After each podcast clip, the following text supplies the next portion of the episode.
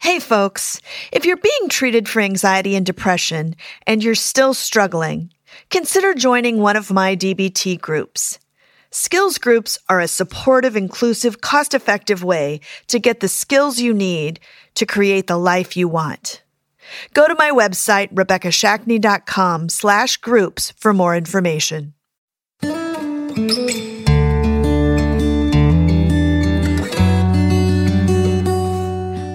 This is Rebekah Shackney. This bonus episode is part of a series where I talk about skills I teach my clients. Today, I'm going to tell you about creating a crisis survival kit. Pain, both physical and emotional, is part of life. At some point, everyone experiences it.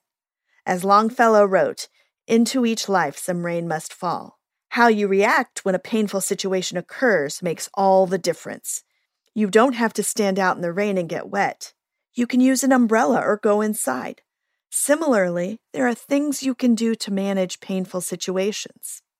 You can do something impulsive, yelling, screaming, hitting, but those behaviors are not likely to make you feel any better. In fact, impulsive behaviors often come with their own set of consequences that ultimately make the situation much worse. But then what do you do to get through a crisis without compounding the problem? In dialectical behavioral therapy, DBT, the tools to get through a crisis are called crisis survival skills. The goal of these skills is to get through a crisis without making the situation worse.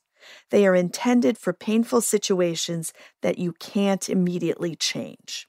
I suggest to clients that they create a crisis survival kit, which is a collection of items to have on hand to use when you're in a crisis. The idea is to use the items in the kit to relieve the emotional stress enough so you can make the next right choice, rather than do something impulsive that would make the situation worse. Keep in mind that when you're at the peak of emotional pain, it's too late to intervene with one of these ideas. You need to start when you're at a six or a seven emotionally, not a 10. Store the kit close at hand in your bag, your car, or your room. Get a box, bag, or basket and assemble things that help you get through a crisis. Think about triggering the five senses. My suggestions are not exhaustive. Add your own ideas. I suggest you practice using the kit before you need it to figure out what works and what doesn't. Vision. Put together photos of people, places, and things that make you smile. Create an album of photos on your smartphone or use hard copies. Add a fun magazine, a crossword puzzle, Sudoku, bubbles, old thank you cards, or letters.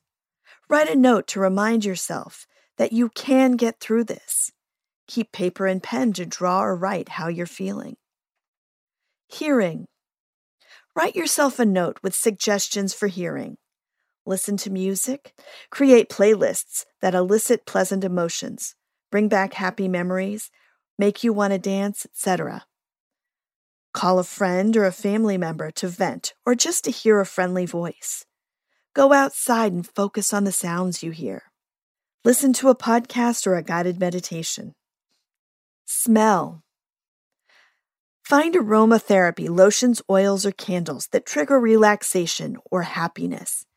Use perfume that you love. Write a note to remind yourself of other things you can do.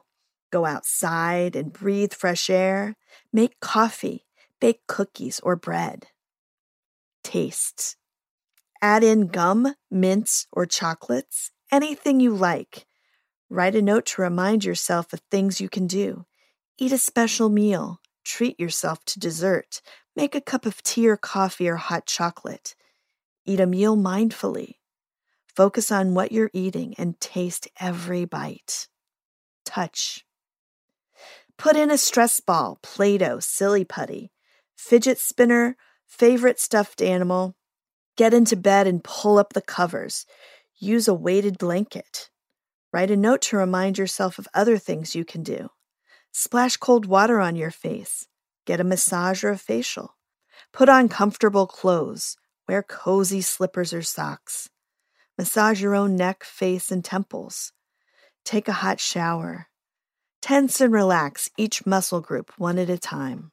Again, I strongly recommend trying out the kit before you need it so you know the items you choose work for you. Also, you can combine the activities to make them more effective. Remember, the purpose of this crisis survival kit is not to solve the problem at hand. The purpose is relieving your pain enough to make the next right choice. Thank you for listening today to A Therapist Takes Her Own Advice. If you have enjoyed what you've heard here, please subscribe, rate, and review on Apple Podcasts or wherever you listen.